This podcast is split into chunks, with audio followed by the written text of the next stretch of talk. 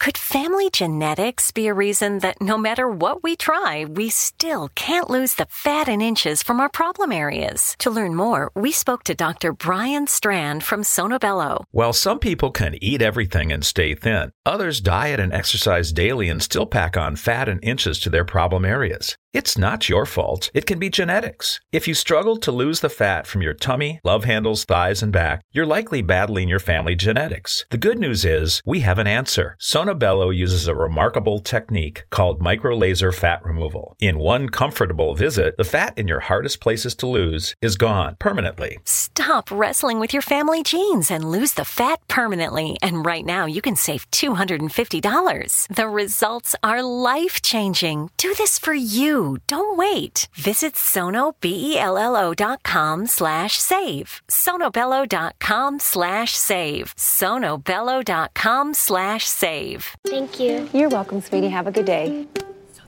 The demand for healthcare professionals who deliver both comfort and critical care is growing. FindNursingSchools.com connected me with an accelerated Bachelor's of Nursing degree program in my area with expanded capacity so I could complete the program in 16 months. Now I'm on the path to an in demand career that offers job stability, flexible schedules, competitive pay, and the choice of where to work. Visit FindNursingSchools.com to begin your journey today.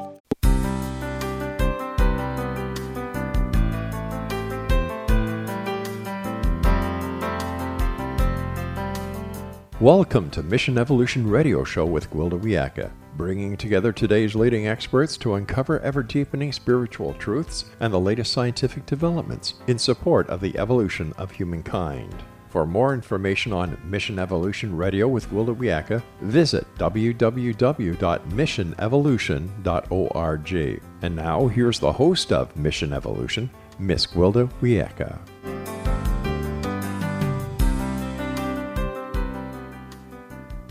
Hello, my visionary friends. Thank you for joining us on another exciting adventure into future possibilities. This is Mission Evolution, where we share innovative thoughts and information with today's leading experts, bringing evolutionary solutions to today's unique challenges. You, my treasured audience, are a very important part of this discussion. Email info at missionevolution.org with any comments or questions. We'll address them on the very next show. So take notes, sit back, and enjoy. This hour will explore finding your bliss, care, and maintenance of the human brain. I was at the gym the other day rehabbing from a recent injury and remembered my physical therapist saying, You're going to get out of your body what you put into it.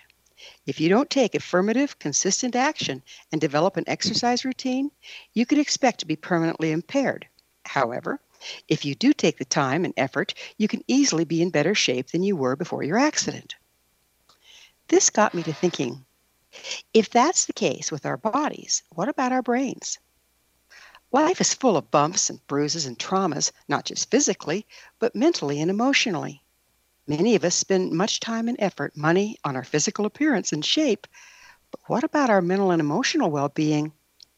If left to its own devices, does it deteriorate just like our bodies?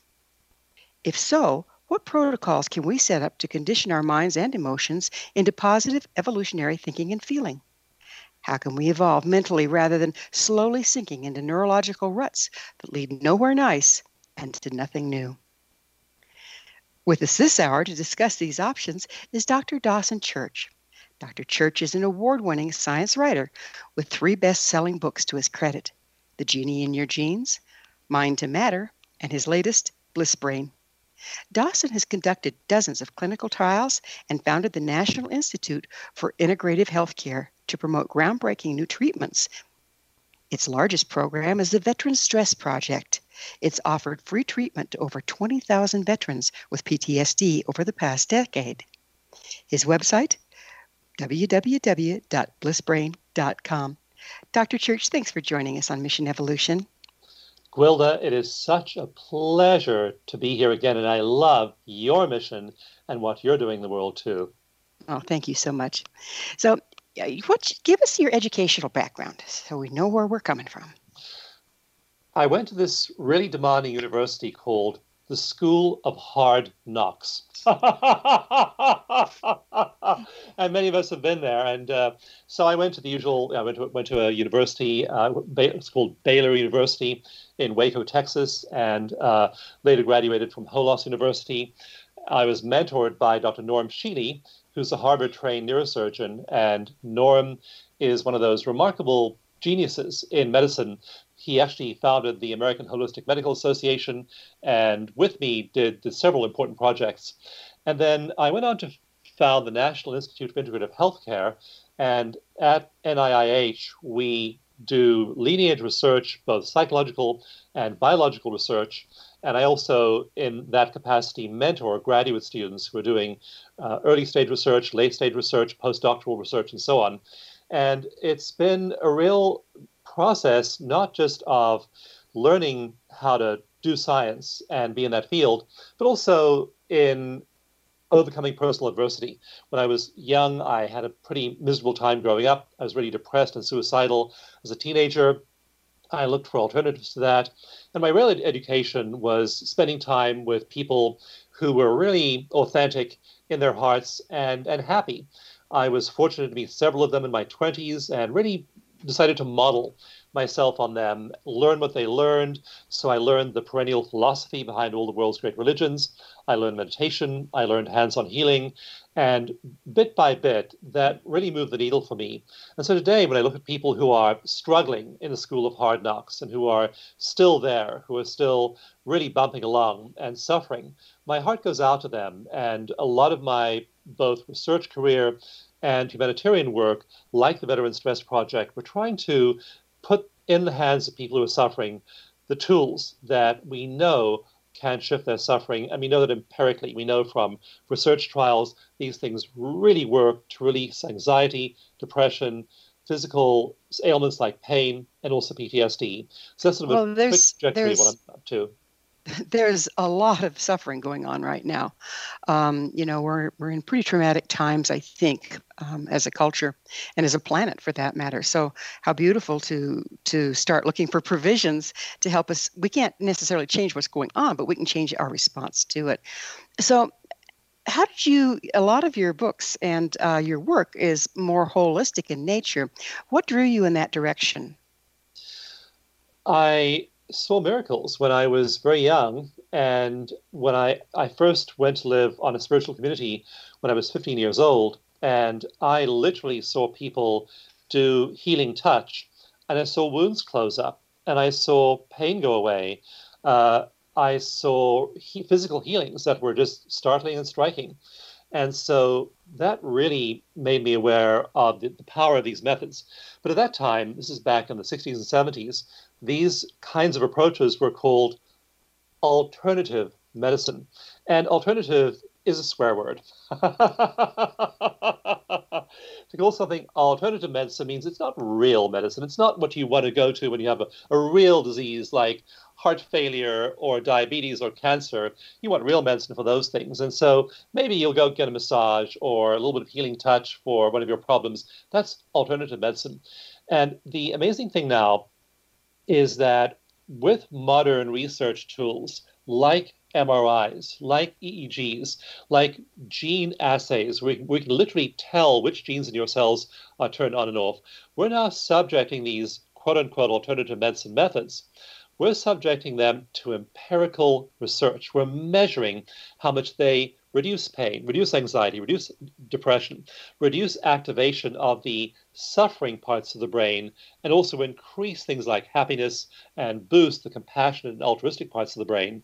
And these studies are now showing that what we used to think of, of as alternative medicine produces often produces massive change in the body and the psyche. Just two examples. One study showed that on average, acupressure and affirmations, EFT, emotional freedom techniques, tapping on acupuncture points produces a 68% reduction in pain. This was a large scale study. There are now 20 studies that have replicated that in one way or another. And we now know that if you just use acupressure roughly two thirds of your pain goes away. So when you compare that to, say, opioids, to use the current culprit in the medical uh, in, the, in the medical field, and you say, "Wow, I could just be stimulating my acupressure points, going to get two thirds reduction in pain." You really have to think twice about whether this is alternative or this is mainstream or should be. So, um, how long, how old is uh, acupressure and acupuncture? In my book, The Genie in Your Genes, I first argued it was 2,000 years old because the oldest Chinese scrolls uh, date from about 2100 uh, or thereabouts years back. But then in 19 in the 1990s, a, a mummy was discovered frozen in a glacier on the border of Austria and Italy. So this is in Europe, Central Europe. And that mummy, that man that had died and been entombed in the ice for uh, many thousands of years, had markings on his body, tattoos, at the very places, the very acupuncture points where he would have been stimulated for the diseases from which he suffered. And Otzi is his name. It's called Otzi because that's where he, where he was discovered in the town of Otzi. Otzi is 6,000 years old. So acupuncture was known about in Europe 6,000 years ago. It may go back to much older times, 100,000 years ago or more. We realized that stimulating these points was effective. So it's been known for both in Europe and in the Orient for thousands of years. Just amazing, isn't it? And and it's like if it's been around that long, there's got to be something to it because if things don't work, they die off by an, they just die a natural death, right? That's right. So, does repeated trauma cause us to systematically shut down mentally and emotionally? Repeated trauma, and especially repeated trauma when we're young, has dire effects on the body. In one of my research projects, I looked at the effects of sexual abuse on the hormones of women. These were women who'd been abused when they were girls. And their average age of the onset of puberty was two years early. Their cortisol levels were really dysregulated. They so would, would you get, mind would you mind backing up just a little and tell us what's cortisol? What's it do? Oh, cortisol is your your master hormone for stress. When you get stressed, when you get anxious, angry, any kind of negative emotion produces cortisol, as does actual threats to your survival. And your body can't tell the difference between a tiger in the room and the paper tiger in your mind. It produces cortisol in response to both things. So if you're faced with, say, for example, a uh, drunk driver on the road, you'll produce cortisol, get out of the way and that, that gene turns on within a second or two. So those genes that produce stress hormones turn on quickly. That's how our ancestors survived. These are called immediate early genes, and they reach peak expression in three seconds or less. So cortisol is going to turn on all of these other fight or flight responses all over your body. And so that's absolutely wonderful when there's a drunk driver every three years. You need a cortisol surge to escape from a mugger in Central Park, whatever, whatever it might be. But you don't need it the rest of the time. And yet, most of us have chronically high cortisol because we're worried about not the mugger, not the tiger. There's nothing actually threatening our existence. We're worried about the report that's due in my boss's inbox, and now I'm 24 hours from it being due, and I haven't written, written the report yet. We're worried about our conflict with our teenage son. We're worried about our parent who is has advanced Alzheimer's. We're worried about all, all these other things. So and we're sounds, driving our own cortisol sky high with those so, worries. It sounds like we um, we don't have a governor for that. In other words, you know, a report being due is not life threatening. However, we respond as if it is. Yeah, we do. Your body can't tell the difference, and it was in fact only the fact you had a good cortisol response, a fast cortisol response that kept you alive 100,000 years ago. And then over 100,000 years, evolution has actually refined our ability to get stressed. So now we get stressed really, really, really fast. And now, of course, it's not good for us at all. So we don't have a regulator. In fact, we have just the opposite. We have all these ways of boosting the fight or flight response. One neuroscientist said to me, Dawson, 70% of all the tissue in the brain is geared to responding to threats. So we don't have a governor. We in fact have ways of amplifying and boosting our attention to threats. If you if you pick up a, a cup, Gwilda, and take a look at a teacup and has a crack in it. You notice the crack right away. You don't see the fact that 99.9% of the cup is fine. All your eye is drawn to is the crack. That's how we amplify threats. So if we've had threats growing up, they stay with us and then we're triggered into that past trauma by day to day events? Yeah, and so those women had these dysregulated cortisol, they had dysregulated menstrual cycles, they had all kinds of, of biochemical events going on in their body triggered by early life stress. And so um, stress that's so helpful and adaptive when we have a real life bad situation. When we have an imaginary bad one, we're just worried about something that's not real. Even worrying about the economy, you can't change the economy. So why worry about it?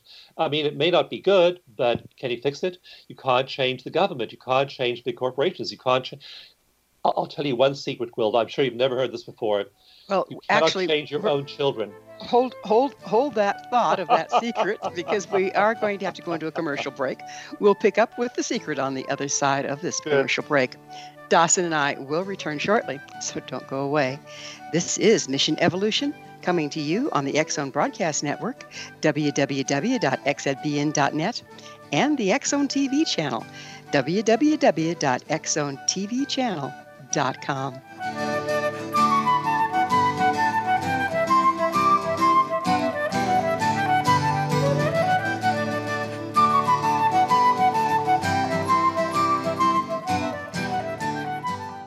Could family genetics be a reason that no matter what we try, we still can't lose the fat and inches from our problem areas? To learn more, we spoke to Dr. Brian Strand from Sonobello. While some people can eat everything and stay thin, others diet and exercise daily and still pack on fat and inches to their problem areas. It's not your fault. It can be genetics. If you struggle to lose the fat from your tummy, love handles, thighs, and back, you're likely battling your family genetics. The good news is we have an answer. Sonobello uses a remarkable technique called microlaser fat removal. In one comfortable visit, the fat in your hardest places to lose is gone permanently. Stop wrestling with your family genes and lose the fat permanently. And right now, you can save $250. The results are life changing. Do this for you. Don't wait. Visit sonobello.com slash save. sonobello.com slash save. sonobello.com slash save. The We're Going Family Style deal. Because I want a bite of your Big Mac. And I need some of your quarter pound. I'll try your filet of fish. There's a deal for every friend group at McDonald's. Order any two classics for just six bucks. Price of participation may vary. Single item at regular price cannot be combined with any other offer.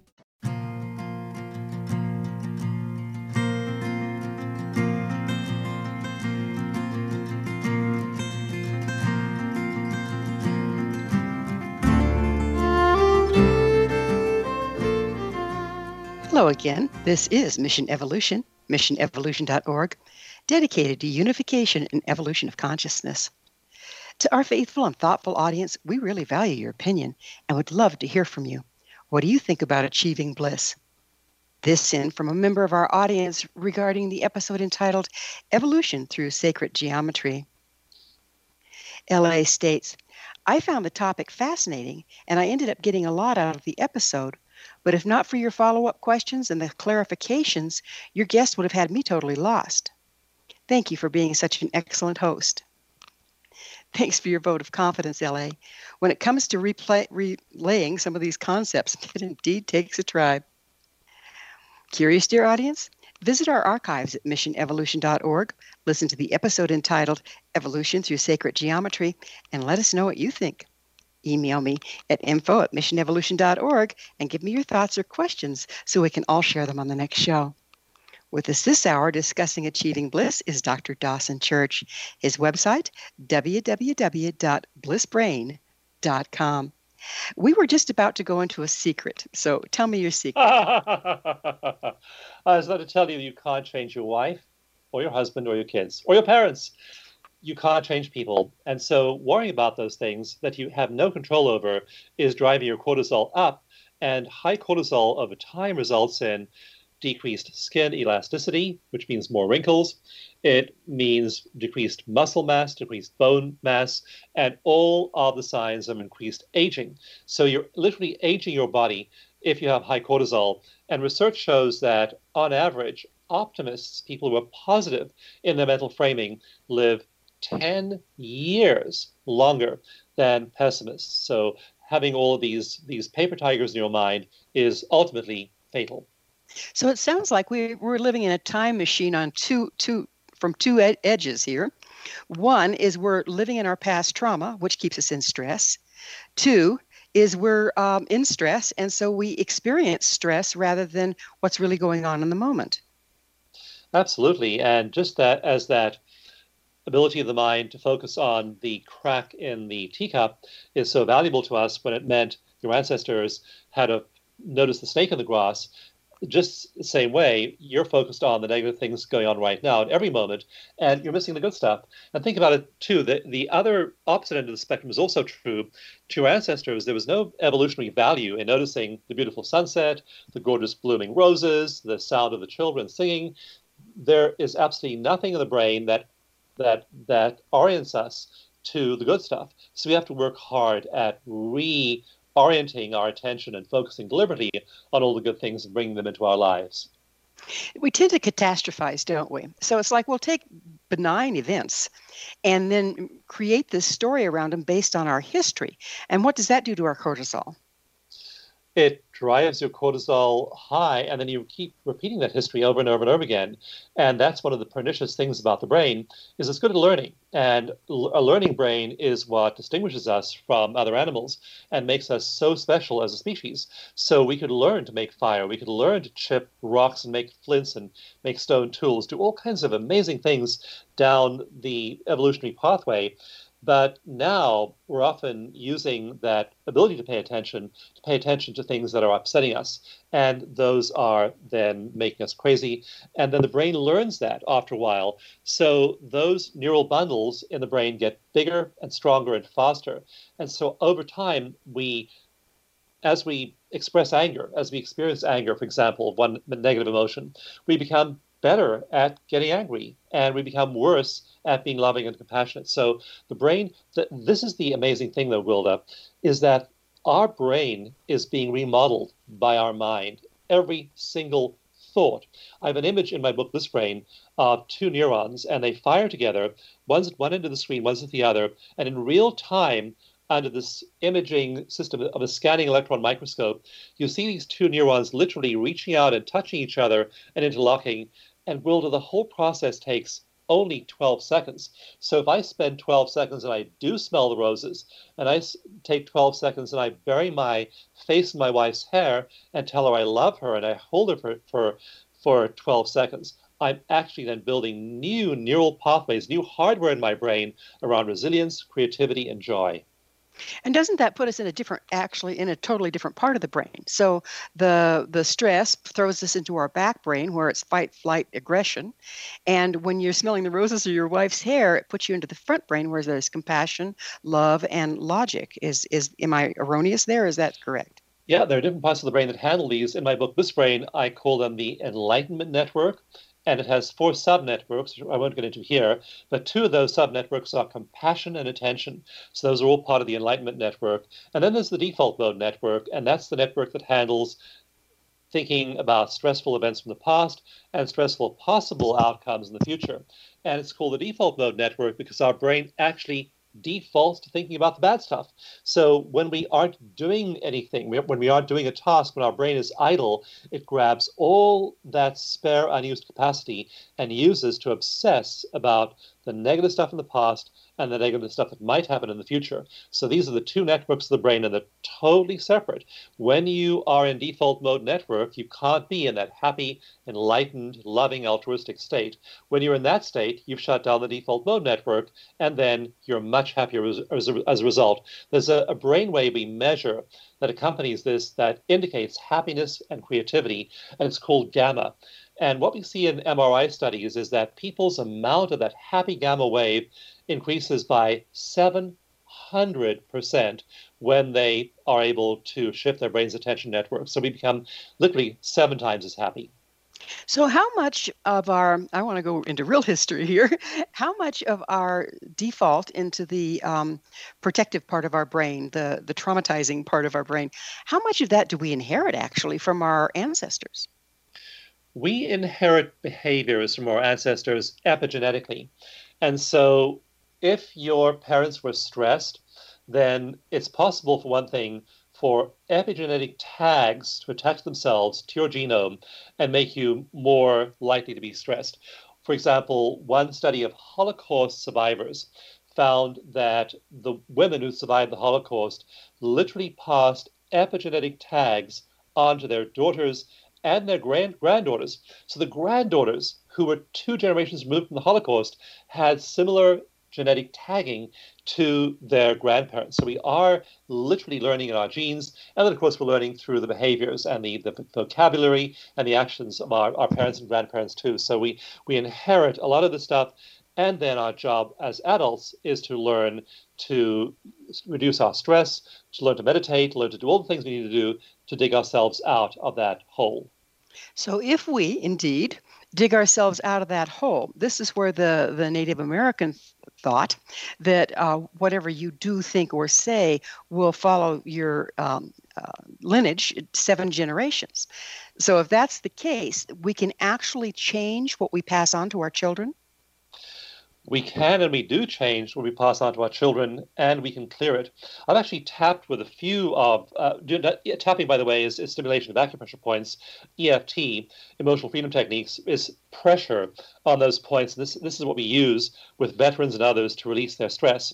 And I've, I've tapped with several granddaughters of Holocaust survivors, and it's just amazing. One woman, especially, she was had she had PTSD. I mean, she literally she scored positive on the PTSD scale we use for research. And she sat there talking about her grandmother being in the Holocaust. And here she never, she only heard the stories. And yet she was showing all the same symptoms of traumatization as her grandmother had. As we you know, and together, I've yeah. I've actually heard um, and experienced people that were adopted didn't even know their heritage and were expect you know you know came from Jewish Jewish heritage. They at least found that much out and were ex, you know exhibiting the same trauma, even though they never heard the stories and weren't brought up in the same family. Wow. So it's that's what's why, why personal growth is important. Do you want to be carrying that epigenetic tagging with you your whole life long, and then having a ten year shorter life because of negative emotion, or do you want to be releasing it and then opening up all the possibilities of your potential you can have if you, if you do let go? That's why these techniques are just vital for every human being to learn. How how long does it last? Do you have to continually do it? Like you talked about the the mummy in the ice, he actually tattooed where he needs to be uh, stimulated. Um, is it a lifelong practice? It is, but you work on different things. Like I worked with one young veteran who'd done four tours of duty in Iraq as a medic, and on his first tour of duty, one of the very first things he had to do, just shortly after he got to Iraq, one of his friends had been killed and as a medic, one of his unpleasant jobs was to clean uniforms of deceased soldiers to send back to their families back in the US. And so he had this uniform full of blood, full of body fluids, and it smelled really bad. And so I was tapping with him on the memory. He was literally, the uniform and the helmet smelled so bad, he would have to go outside the medic hut, take a deep breath, hyperventilate, run back inside, hold his breath, use the bleach cleaning fluid to clean the uniform, and then run back outside to breathe again because the uh, the the smell inside the hut was so terrible. So I tapped with him on this memory, and it was he was a 10 out of 10. He was so triggered by the memory to begin with. After about 20 minutes of tapping, he was fine down to a zero out of, out of 10. I ran into this young man about three months later, asked him about the helmet, and he said, I'm so glad I was the one who got picked for the duty of cleaning my friend's uniform and helmet because I now realize that he was doing his duty for his country and I was the one who got to send it back to his family. So it, for him, the framing became one of love and sacrifice and heroism, not one of tragedy. And so three months later, he was fine. In our randomized controlled trials, they show that even a year two years later, these veterans are still fine. So, absolutely, you deal with this stuff once and it stays dealt with, and those PTSD symptoms do not return typically. So, then you're able to live your life in a different way and start building different neurological pathways? Absolutely, and your your your your your your friends notice it, your spouse, the spouses notice it, and people around you notice that they they realize how much you change. One uh, wife of a veteran said, "Thank you so much, Dawson the Stress Project gave me my bill back again. I didn't have it between Vietnam, when I, I got married before Vietnam, I didn't have it between Vietnam and now, and now it's back. It's like uh, 40 year, years of absence after the war. Now it's back back here. So it changes families and it, it makes a radical shift in people's futures. And their longevity, apparently. And the longevity, yeah. Yes, yes. And it's, you know, PTSD isn't restricted to soldiers in war. We all suffer from it, don't we? Well, one of the surprising uh, findings comes from a, a, Harvard project called the Still Face Project. And in this set of studies done by uh, a therapist called Eric Tronick at Harvard, he had mothers of six month ba- old babies simply maintain a still face, a poker face, when they were interacting with their babies. So the babies were in high chairs, the mothers were about two feet away, and the mothers simply didn't respond, and their faces were still. They were trained to keep a poker face while the baby uh, was was acting in whatever the baby was was acting. And what happened is the babies became distressed, and the babies became so dysregulated after a few months, after a few uh, minutes of not getting emotional cueing from the mothers, that they literally lost control of their automatic nervous system. So wow. it could be traumatic for a kid just to not have attention from a parent. So many of us weren't abused, but we may still have had a lack of attention or had neglect as kids, and that can leave lasting emotional scars. And it's like we we grow up just thinking that's the way we are, don't we? I mean, because it's been the background noise all along. You can change, and people can change radically, and we see them changing radically all the time. And it's so un- unfortunate I, I, have a physician friend, a doctor friend, and she's been counseling people near the end of their, their lives. And typically they're in COVID wards. And so these people are dying of COVID, and she's the doctor who has to go around and try and take care of them. And a lot of them die. And she says they die often with so much regret. And the mm-hmm, regret mm-hmm. is not, Gwilda, that they, that they did not answer every last email. They do not regret not having watched every episode of Game of Thrones. We're going to have to go into regret, I'm sorry, on yet another uh, side of a commercial break, but it is time for that quick pause. Dawson and I will return to our discussion shortly, so you stay right there.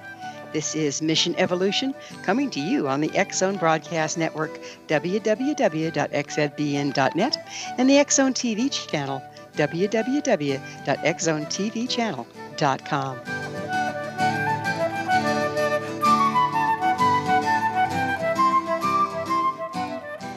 What does it mean to invest? At Blackstone, investing is about more than just capital. It's backing visionary entrepreneurs and business leaders, accelerating the growth of their companies, even helping one achieve her mission of empowering women, supporting scientists discovering life saving treatments by investing in research and building better labs, and helping companies reduce emissions to create a more sustainable future. At Blackstone, investing is about accelerating growth for good. Learn more at blackstone.com/slash beyond returns.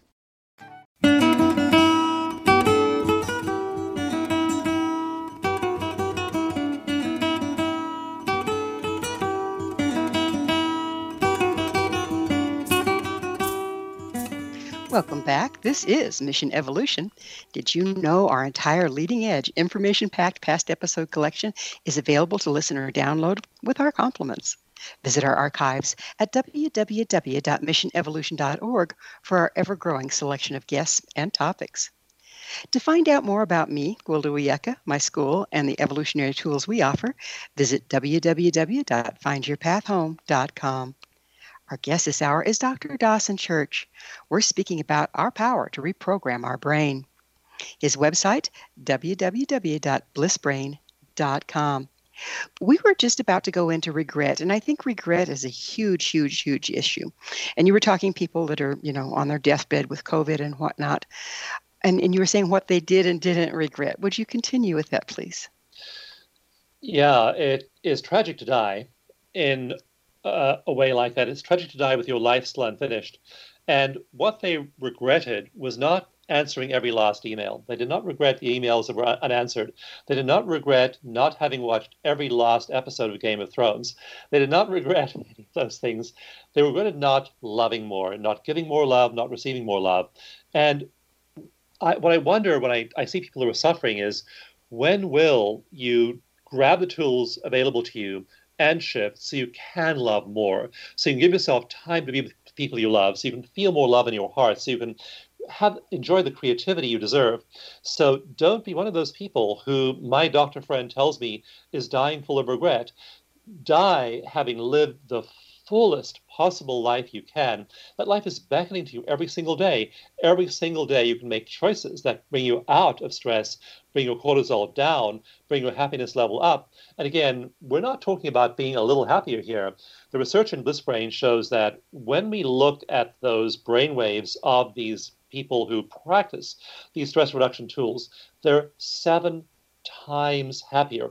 Imagine being seven times as happy as you can be today. If you do that today, you will not be on your deathbed telling your doctor about how, about how much you regret an unlived life.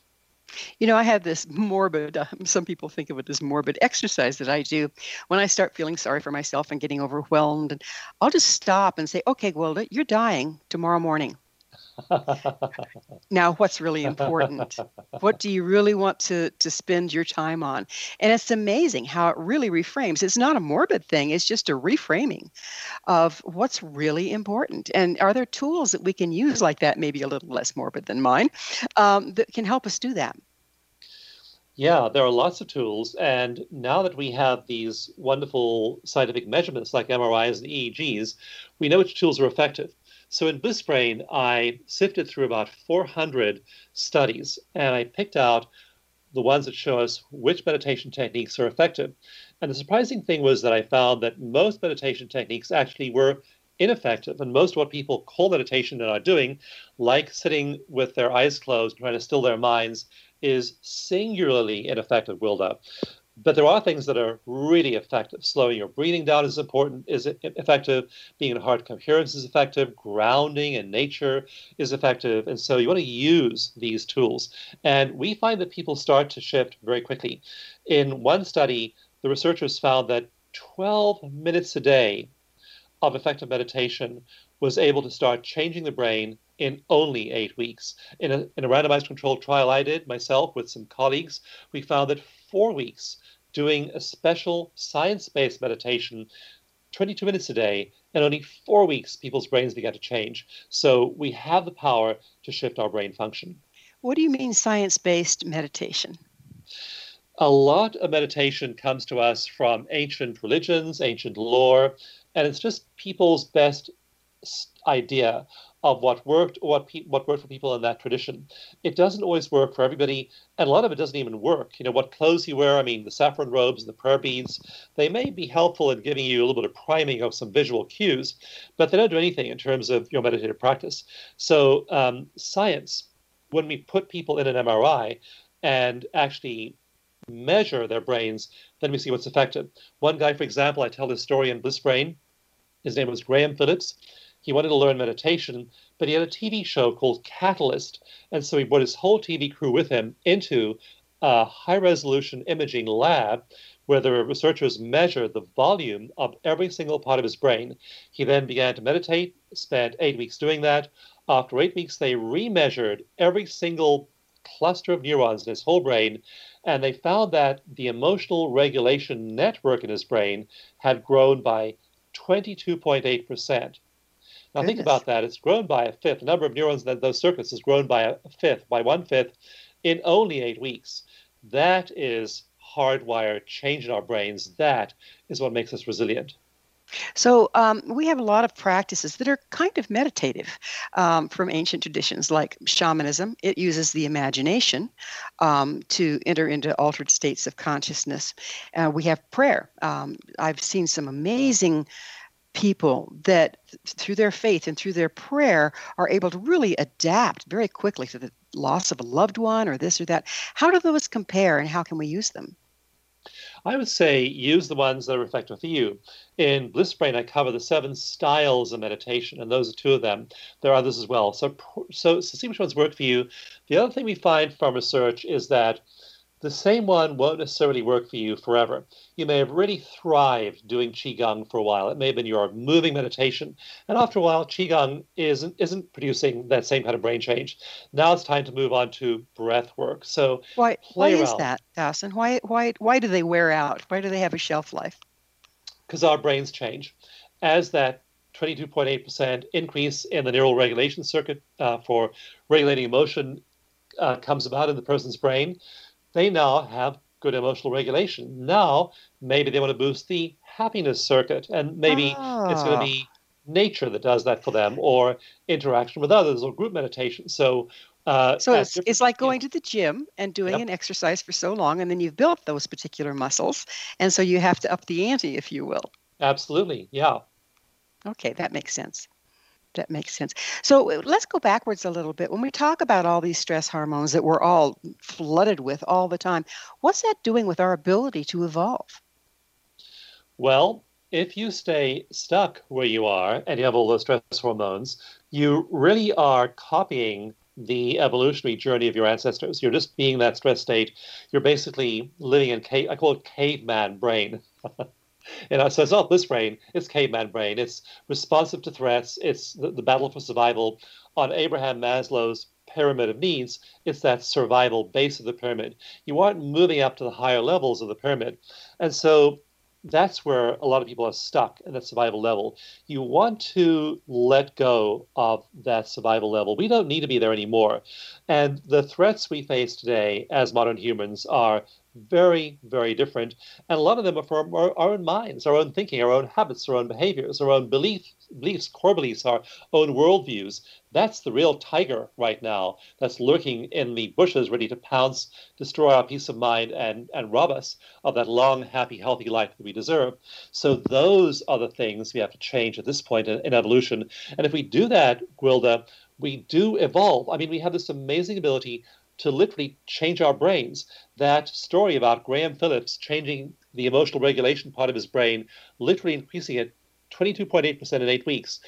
Think about that practice done for eight months and eight years. And now you have this completely rewired brain. You are a happy, you're, you're a healthy, you're a balanced, you're a kind, you're an altruistic human being. This is a very, very different evolutionary pathway.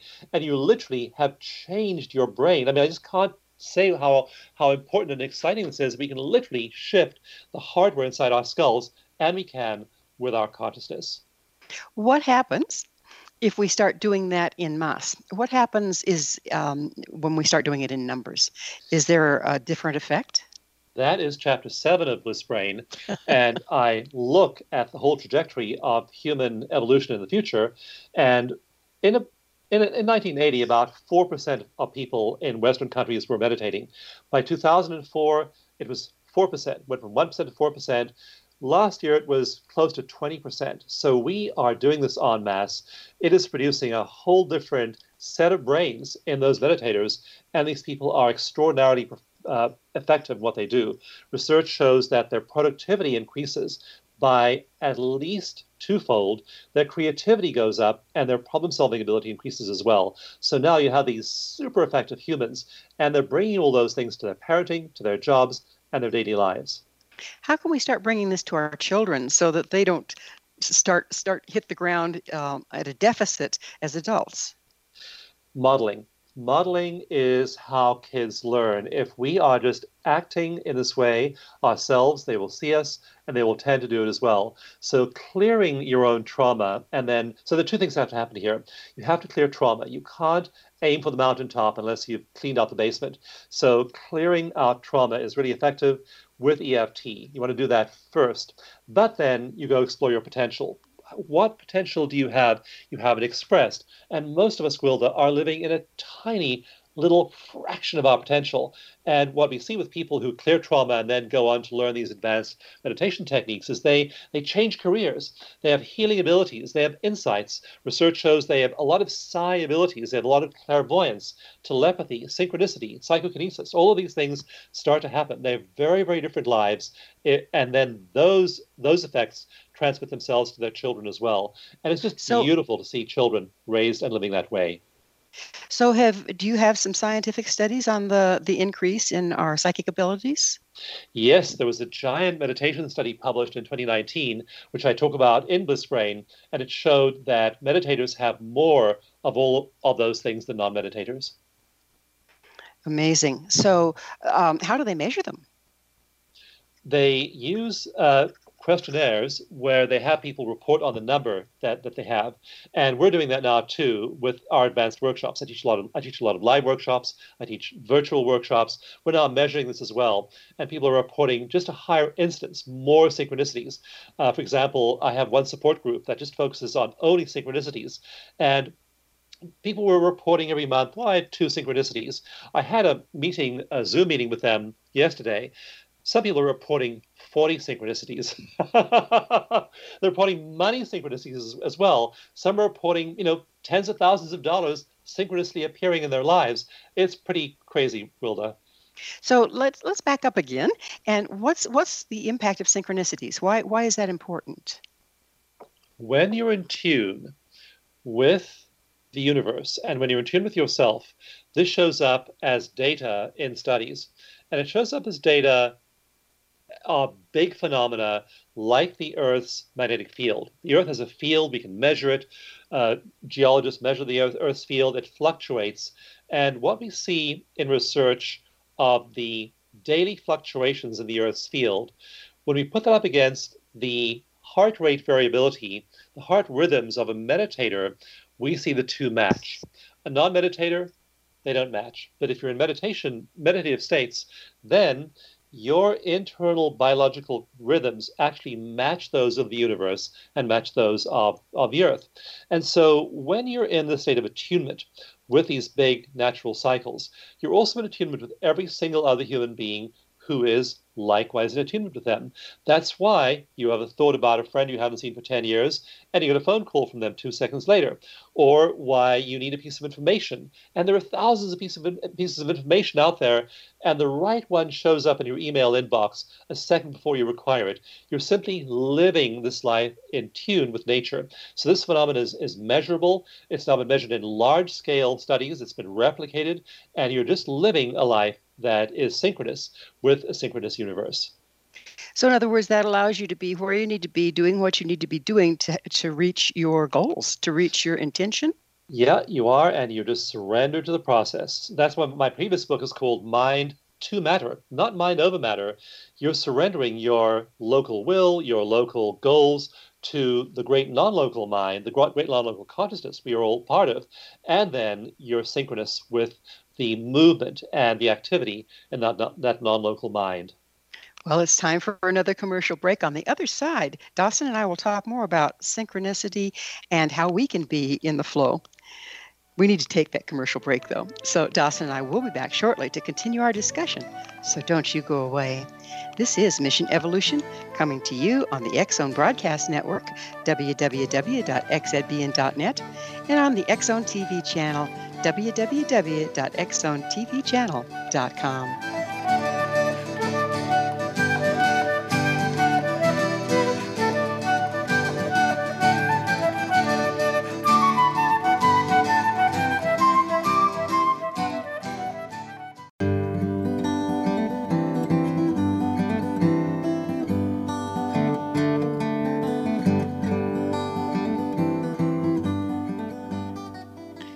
Welcome back. This is Mission Evolution, bringing together gifted people of service to the world.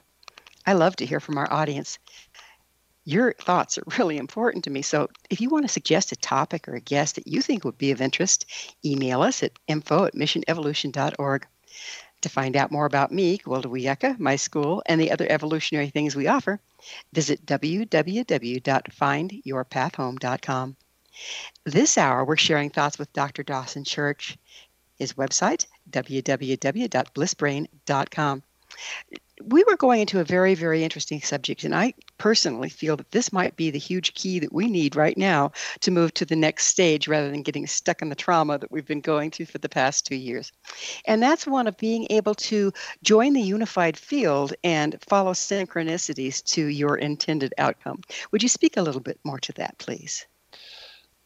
Yeah, I mentioned earlier that it's important to heal trauma. And then the other piece of the equation is when you're no longer being dragged down mentally, emotionally, and physically by nightmares, by insomnia, by flashbacks, by intrusive thoughts, all those characteristics of trauma. Once you're healed of that, you then want to pursue your highest as a human being, your highest potential. And so, what is your highest potential, and how do you how do you find that?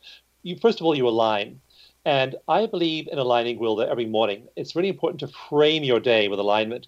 And it's equally important not to frame your day with anything else. And I watch people sometimes, like I'm in, a men's group, we'll go away on retreats. I'll watch guys wake up in the morning and they'll pick up their phone and look at their phone.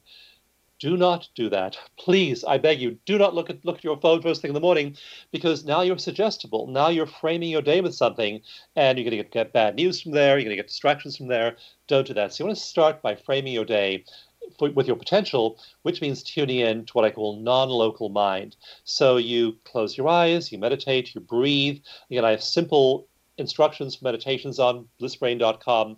You do that little technique, takes 15 minutes. Now you've released your obsession with your local reality. You've tuned into non-local mind, and the joy and the insight, the wisdom, the love that pours into your life from non-local mind is so vast. You're literally now in the mind of the universe, and it is a beautiful mind. So you then are bringing all that down into your life, and that becomes your local reality. You then, after you've framed your day that way, you then move into your life, and you're inspired. You're on fire with passion. You launch yourself into every day like a child at play. You're just full of lightness. Your energy is high. Your energy is great.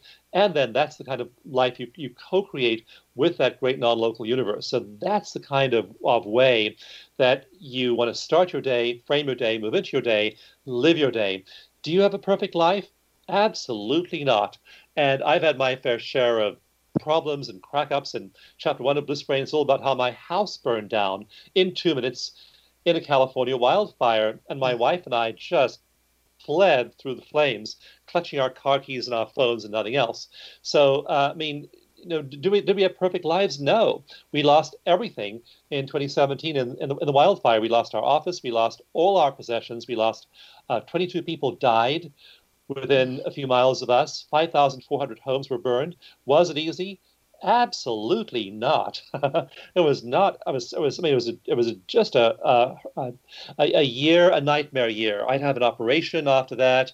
We we we we went under financially. I mean, it was, it was it was not a good year. And during that year, I was meditating every single day, aligning myself not with all the distress in my local reality, but within the infinite love in my non-local reality. And I wrote a new book in that year called bliss brain. So you want to do that every day. And then, regardless of all the stuff going on around you, you're resilient, you're happy, you're joyful, you're balanced, you're centered. And that's the kind of life you create in local reality all around you. Well, you know, it, it seems like, um, it doesn't seem like in a lot of different studies, they'll, they'll tell you that it's, it's lovely to have a lovely life, but it's not. Um, it doesn't build resilience. It doesn't no. build eh, creativity.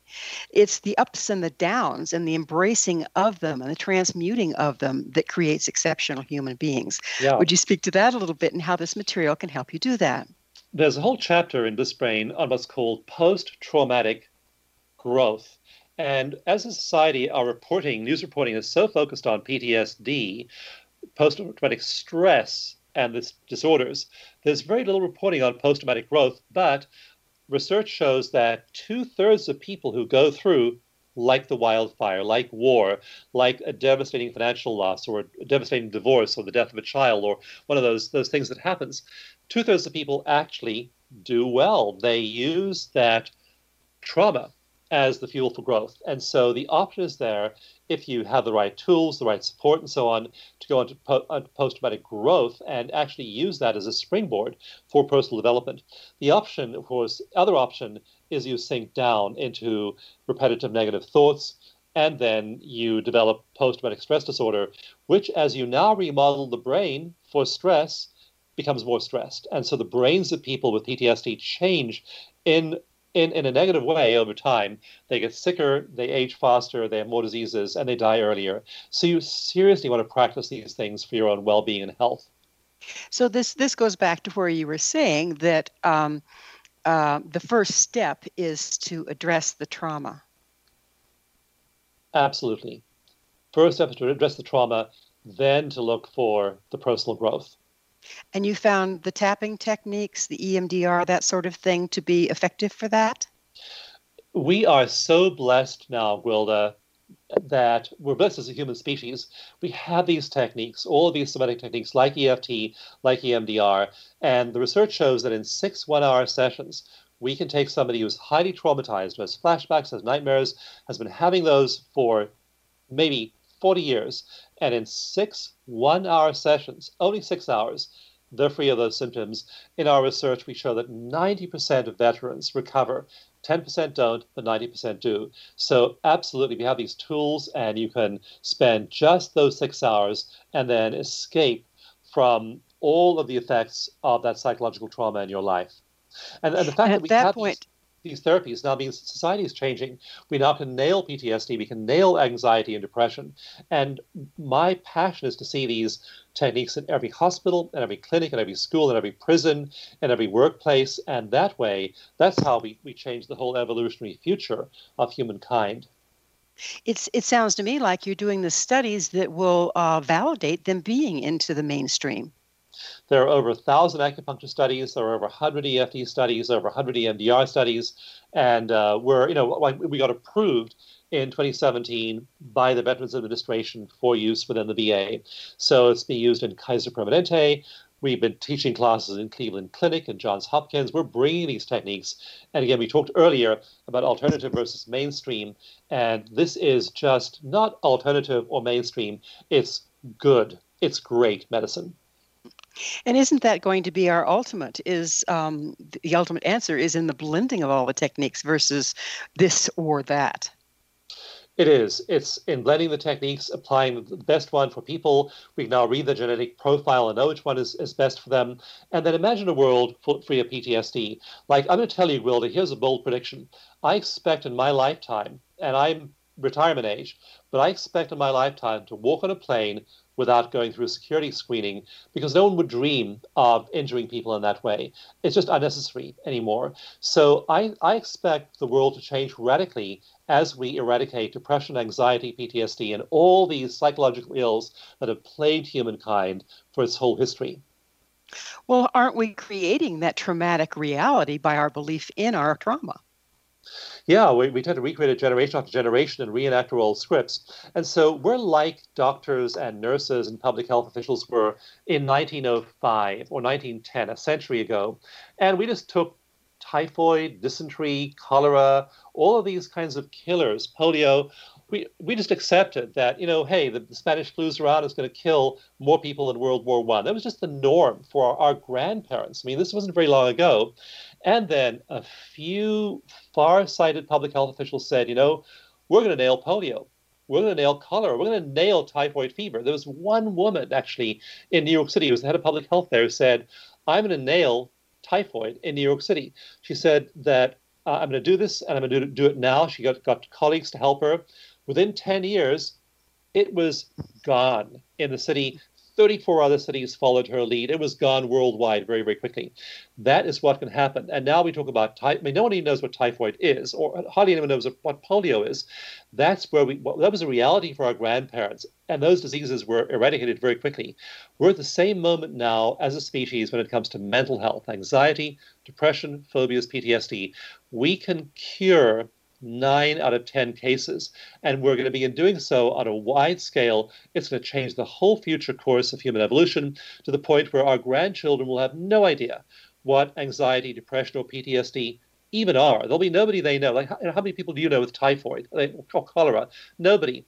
In by 2050, 2060, no one will know anybody with anxiety or depression. Those, those things just won't be around anymore, like we cle- cleaned up infectious disease a century ago. So, if if indeed your vision comes true, um, that way we can uh, all, those that choose to participate and move forward, join into the synchronistic unified field, and our lives are kind of blessed. We have the the blueprint for where we need to go is right there. Yes. It's right there, and then the whole human race will begin to act in harmony and in synchrony with each other. And that day is not not very far off.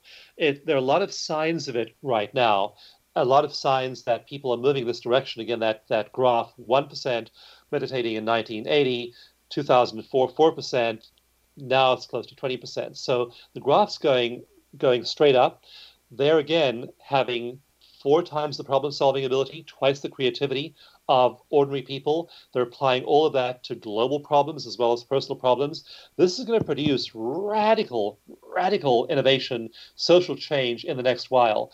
And at the end of Bliss Brain, I, I list a whole bunch of initiatives. There's a carbon sequestration initiative going on right now that's sucking carbon out of the air and turning it into bricks, which are used for building materials. That's those these things aren't science fiction. They're actually happening. We're in the process of, of doubling the number of trees on planet Earth. Trees are wonderful carbon sinks. Double the number of trees on planet Earth, and we bring we bring carbon levels down to, to pre-industrial revolution levels. These things are actually happening right now. People are aware of them. So at the end of, of this brain, I list them and show how our whole collective future is being changed by these brilliant minds who are meditating, coming up with these, these solutions, and solving these complex social and global problems. And it's amazing how many of them are young people, young, young yes. people. Yeah. You know, like 12, 13, 14 year old kids are coming up with these amazing things. Um, we're, we're about out of time, but can you tell us how can we tell if we're living our trauma and, and so we can initiate that change that you're suggesting when we start to heal? Babies laugh several hundred times a day. Adults laugh about 16 times a day. How many times a day do you laugh? how do you feel in your heart? How happy are you? What's your happiness score? Zero to ten. What is it? What is it like? How often do you worry relative to how, how often you smile? So assess yourself this way. We do that when we do studies, and we can tell you how you're doing. You could be again. That's what the research shows. Seven times as happy as you are today. Bliss Brain has the tools that'll show you how. And you want to be doing that assessment every day. Notice if you're getting sucked down into caveman brain. Are you doing that repetitive negative thinking that is depressing your energy and your spirits and pulling down your physical health? So be rigorous about loving yourself enough to meditate in the morning, turn off the social media, orient yourself to positive messages, frame your day in the perfect way, and then move into your whole day and the whole rest of your life that way and then again, you will have an effect on not only your own little local level of things, but everyone around you. Well, unfortunately, we are out of time. Dr. Dawson, thank you so much for coming on the show, and thank you so much in the world. Our guest this hour has been Dr. Dawson Church, an award winning science writer with three best selling books. His latest, Bliss Brain. His website, www.blissbrain.com. Remember, our entire information packed past episode collection is available for listen or download free of charge. Visit our archives at www.missionevolution.org for our ever growing selection of guests and topics.